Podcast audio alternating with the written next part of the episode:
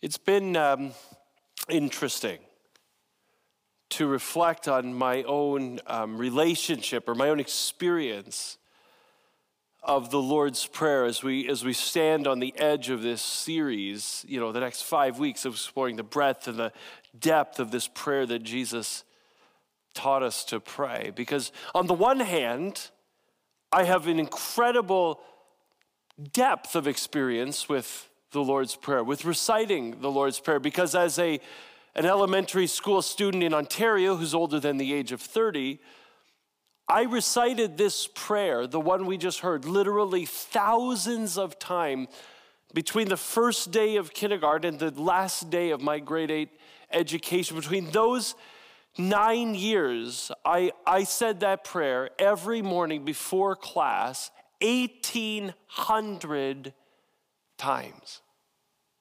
It's like this prayer was drilled into my spirit through the mode of pure, mind numbing repetition of words that we didn't understand, of a prayer that we, we didn't know what we were praying. We didn't know what we were asking for. We didn't even know what these words meant. But there we were every morning standing and praying this prayer while the Muslim kids stood out in the hall and waited for us to be done. In some respects, as I think back over my life, I have this deep familiarity with the Lord's Prayer.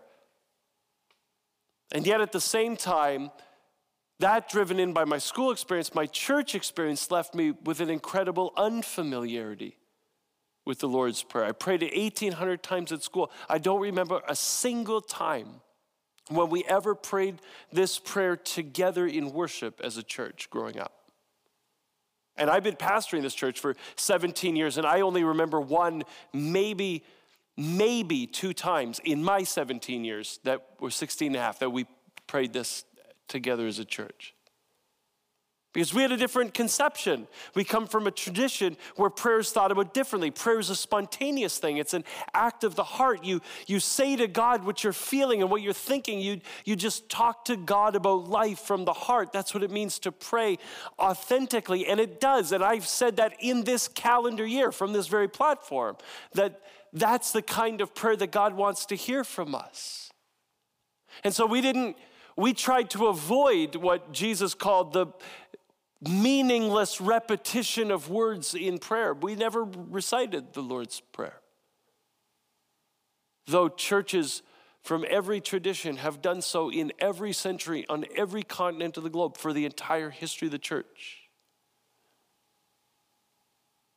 I never prayed this prayer personally. This was never an individual spirituality thing for me. I, I never incorporated it into my prayer life with God until maybe eight or, eight or 10 years ago. Uh, despite the fact that since the days of the early church, Christians have been urged to pray this prayer three times a day. It was this incredible familiarity on the one hand with the words of the Lord's Prayer, and an incredible unfamiliarity on the other hand with the power of it, with the, the incredible role that um, it can play in the life of those who, who pray it. And so we sit at the beginning of this series, this five week series, about to study the Lord's Prayer for five weeks. And the reason, ultimately, that we want to study it is simple. It's because Jesus says in Matthew chapter 6, verse 9, this then is how you should pray. Jesus says, if you don't understand how prayer works, if you want to understand how to communicate with God, if you want to understand what it means to live in a two way relationship with God, if you want to know what it means to pray, pray like this. Pray in the pattern of this prayer. Pray um, according to the values that are embodied in the prayer I'm about to teach you. In fact, in Luke, Jesus goes even further. He says, the disciples ask him, Lord, teach us how to pray. It's the only time they ever ask Jesus to teach them anything. And Jesus says, when you pray, say this. In other words, when you pray, recite these words. Whereas my experience of the Lord prayer, on the one hand, was mindless repetition, and on the other hand, an absolute absence of experience. For Jesus, which neither of which are Jesus' heart, for Jesus, the heart of prayer is to pray this prayer often with the heart of authentically coming before God to talk to Him about life. And that's what we want to unfold over the next five weeks how this prayer works to be the way that we communicate Jesus in a way that unfolds for us all of the life that He wants us to live. And so for Jesus, when you, He says, you know, when, if you want to pray, this then is how you should pray. This is what a prayer ought to look like. And you begin when you pray with addressing God. That's how every conversation begins. It begins with figuring out how to address the person that you're going to be talking to in a way that is suitable to the relationship that you have. Every once in a while, I sit down to write an email and I think, well, dude, how do I start this? Is this a dear Dr. So and so, or is this a hello, Mr. So and so, or is this hi, John, or is this hey, you, or hey guys or yo or what up or like what what kind of address encapsulates the kind of relationship that I have with the person with whom I'm corresponding. That's what conversation is. And Jesus says, when you enter into this, conversation with God that we call prayer, enter into it this way. He says, Our Father in heaven. Remember that the God you are conversing with is your Father in heaven. Now, I don't think Jesus would have been surprised if the image of a father was troublesome for some people. I think there were bad dads in the ancient world, just like there are bad dads in the modern world. And I think Jesus knew that that metaphor could be troublesome for people who had a, an absent dad or an apathetic dad or an angry dad or an abusive dad someone whose dad was distant or neglectful or negligent or um, just incompetent or distracted or misguided or whatever. If you've had a bad experience of a father, Jesus knows that, and yet there's something about this metaphor that he wants us to think about. I, I think in our, in our 21st century Western context, it gets even more complicated because it's not just about the possibility of experiencing negative connotations of having a bad dad, it's the negative connotations of gender. That you start to talk about God, the, the band Gungor sings a song. It says, God is not a man and God is not a white man. And of course that's true, but when you start to talk about God in a Western context as a father and use pronouns like he and him, you start to fall into this mindset of thinking that God is more like a man than he is like a woman. And you run the risk, maybe, of suggesting to the women who are trying to pray that whatever you are in the core of your identity, you are fundamentally unlike God in a way that I, as a man, am not. Know, that I'm more in God's image than you are, which of course isn't true. In fact, God uses feminine metaphors to describe himself in other places. He says he's like a mother with a weaned child sleeping on her breast, just this image of tenderness and security and comfort. Um, the word father is just a metaphor of the kind of, a reminder of the kind of parent that God wants to be for his children who are coming to him through Jesus Christ.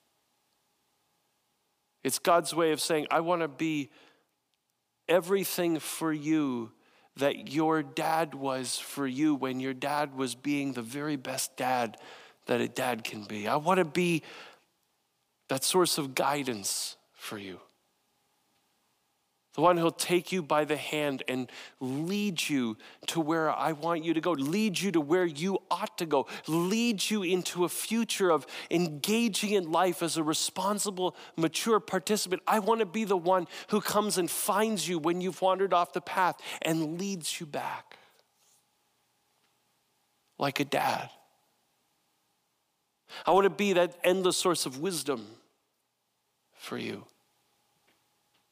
See, uh, parents see the world through a different set of lenses than we do. They look at life and the, and the world from a different kind of perspective, one that they've earned through the experience of life, a perspective that you can't have as a kid looking through your eyes and standing in your shoes. And like our parents, often just wanting to extend to us that wisdom, God is saying, I want to be that source of wisdom for you. I want you to help you, I want to help you see things for the way they really, really are. I want to be an endlessly patient and forgiving presence for you. In those moments when you've messed it up again, in those moments when I have to explain it to you again, in those moments when you insist that you have to do it yourself, in those moments when you admit that you couldn't do it yourself. I want to be the one patiently waiting and forgiving and inviting and accepting and welcoming you. Like a parent being the very best parent that a parent could be. God is saying, I want to be everything for you that I want to be for my own little girls in my very best moment of being a dad for these girls. I want to be a bottomless pit of encouragement for them to cheer for them and say that I believe in them and that, that I know they can do it, just committing my life to endlessly lifting them up. I want to give them the stability of availability, just my, my sheer presence and attentiveness and interest and involvement. I want to laugh with them and play with them and cry with them and I want to be interested in what they're interested in, and I want them to just feel that I'm there. I want to be an endless source of hugs and kisses. A lap that's always open, a hand that's always reaching, someone always in need of a cuddle, trying to invent new ways of saying to my girls, I just adore you so deeply you could never understand. I, I want to be strong for them, protective of them. I want to, I want to stand up with them and stand up for them, and then teach them to stand up for themselves and be strong in a world where they'll need to be strong. Jesus says, when you come to God, remember that you are coming to the one who, who wants to be that kind of loving, protective, strong, nurturing, encouraging, encouraging generous, guiding, wise parent for you.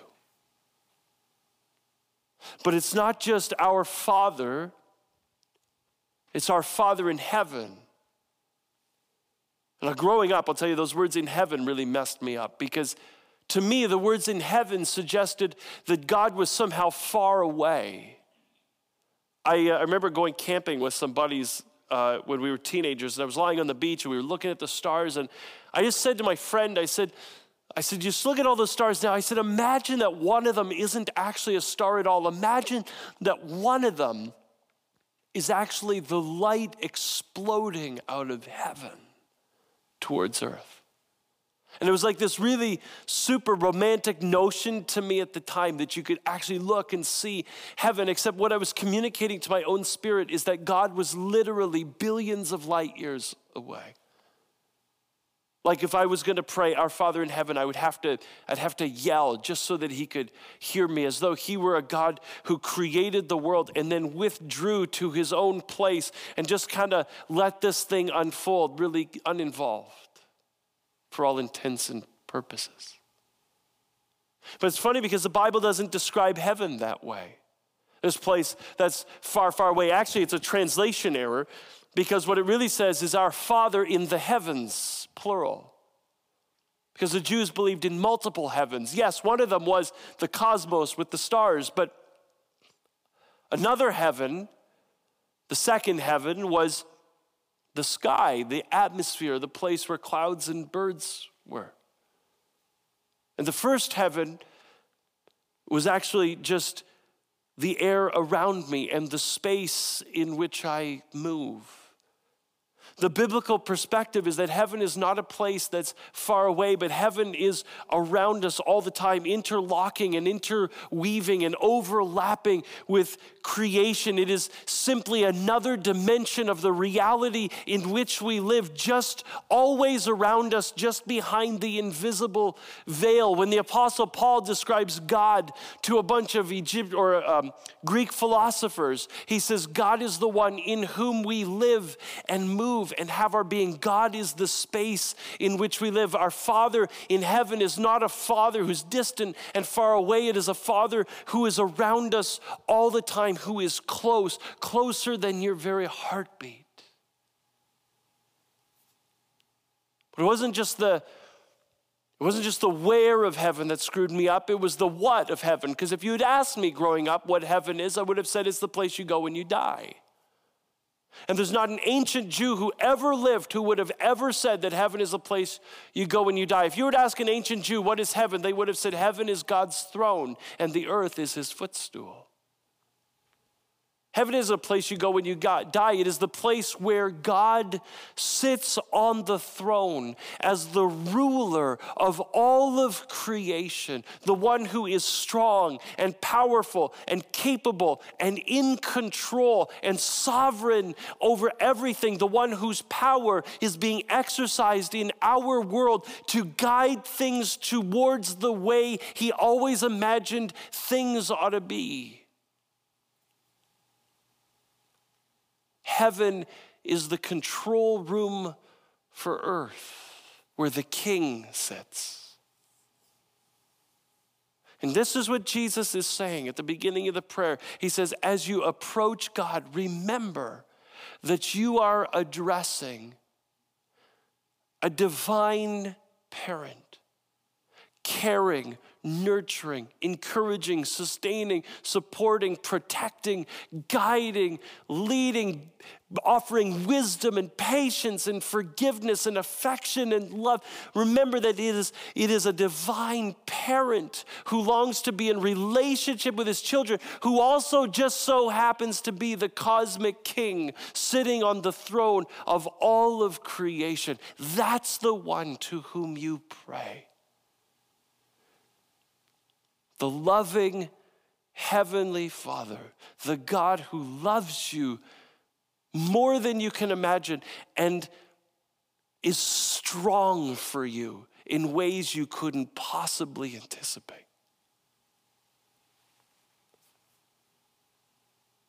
I don't know how you internalize that, what you think, what you feel when you when you hear that, but I want us actually, right now in this moment, I want us to take a minute to reflect on who God wants to be for us.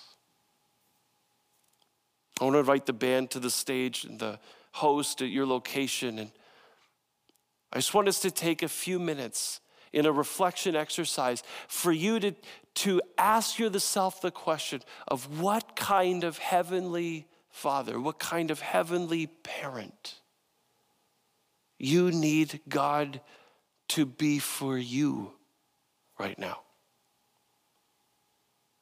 I invite you, as the host leads you through this exercise, to open your heart to God, to your divine parent who loves you, and to invite him in to be the kind of heavenly father you need for right where you are right now. Take a moment and open your heart to Him.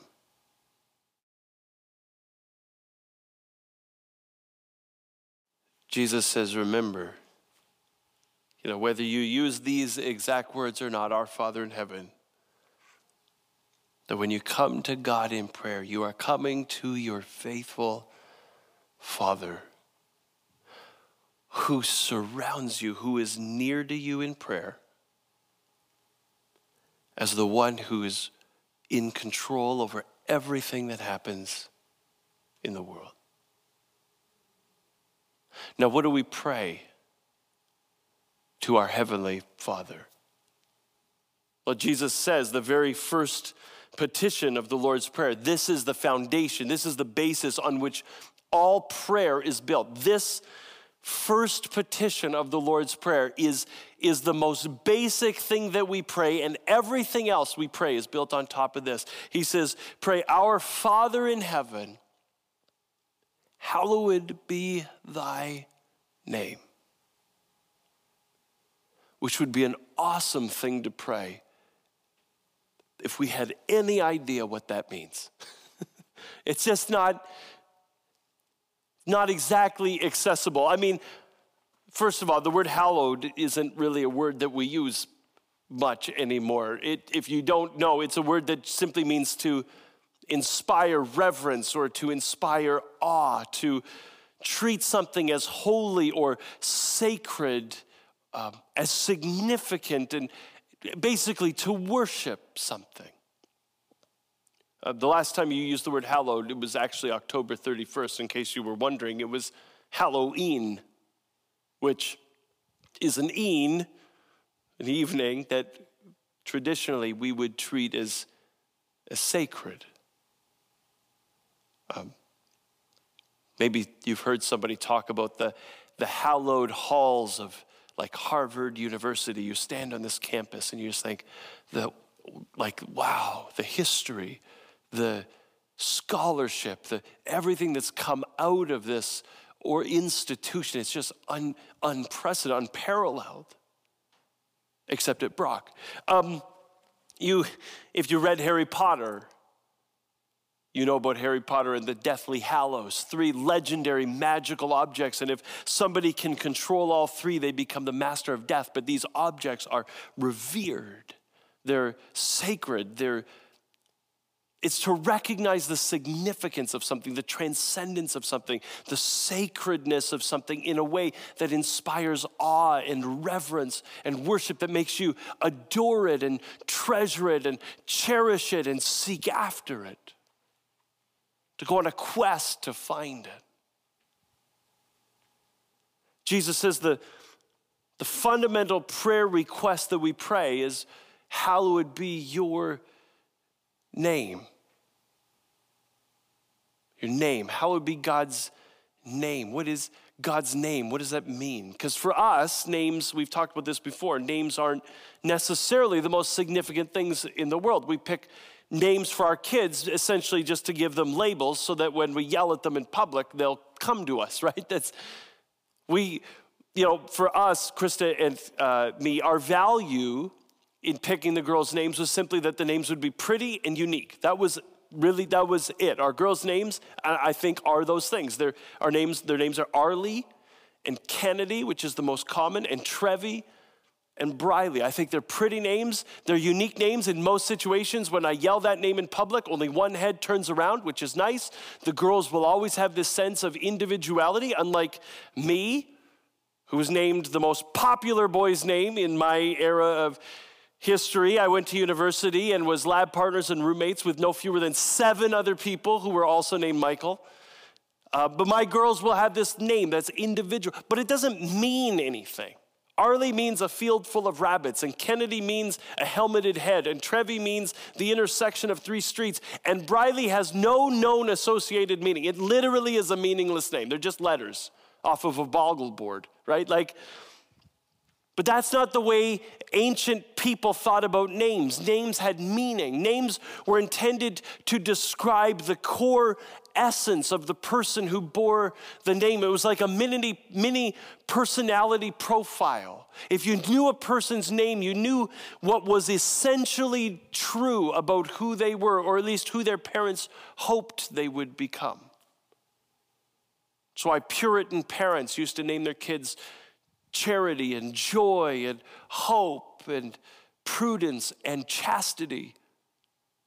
I would have named all my kids chastity. because uh, it's the, they just hope that their kids will grow up to live up to their name. That's who they are.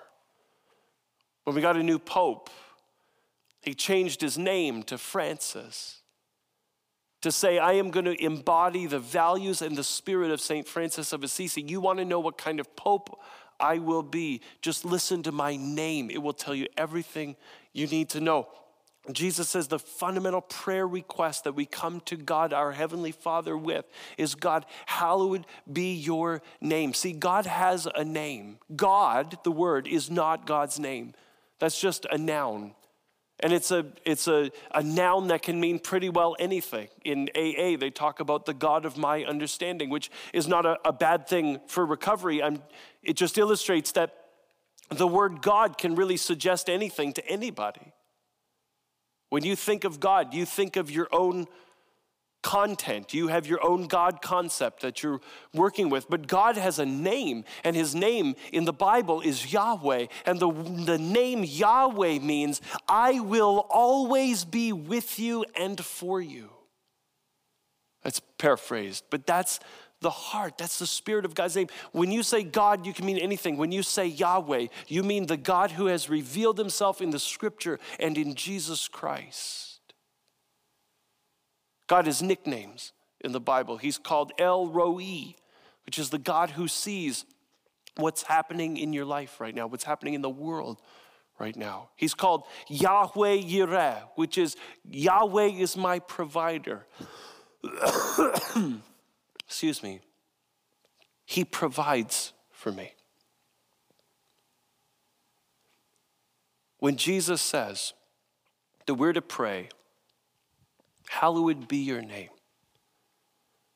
what Jesus means is stop coming to God simply to pray for you. This is, this is how we pray. When you go to God, what do you pray for? Well, if you're anything like me, you say, Heavenly Father, I pray that you'd help Krista get that position she applied for. Heavenly Father, I pray that you'd help my kids to grow up to be mature.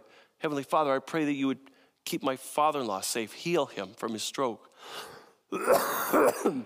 Excuse me. Heavenly Father, I. Heavenly Father, I. Heavenly Father, I. Heavenly Father, I. And Jesus said, don't pray like that.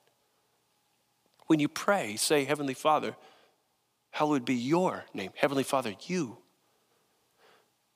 May you reveal who you are in my life in such a way that it inspires people all around me to worship you, to see you as significant and holy, to cherish you and adore you. God, may you show up and show off,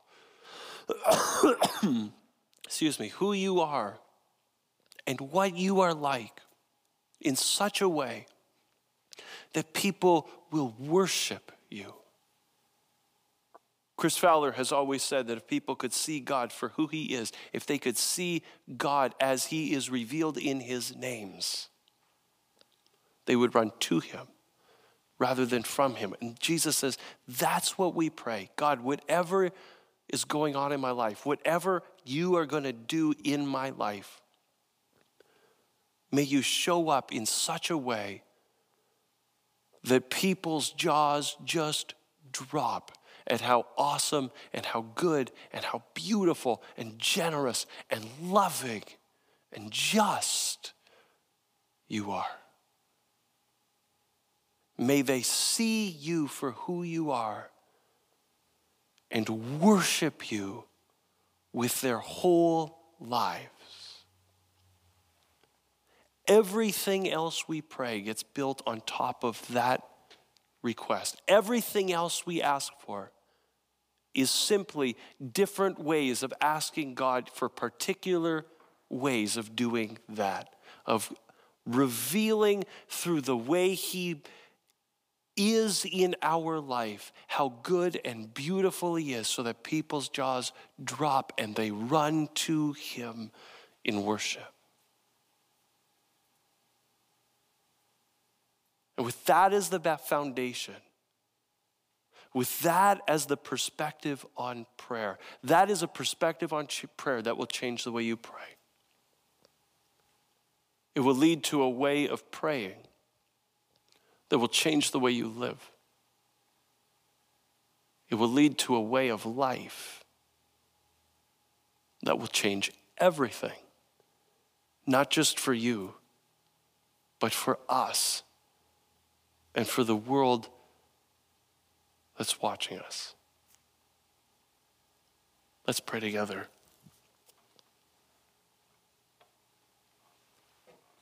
Our Father in heaven, hallowed be your name. Would you reveal yourself, God, to us as El Shaddai, as you're called in the Bible, the God who is our sufficiency, that you are just everything that we need. God, would you be in our lives El Rofe, the God who heals?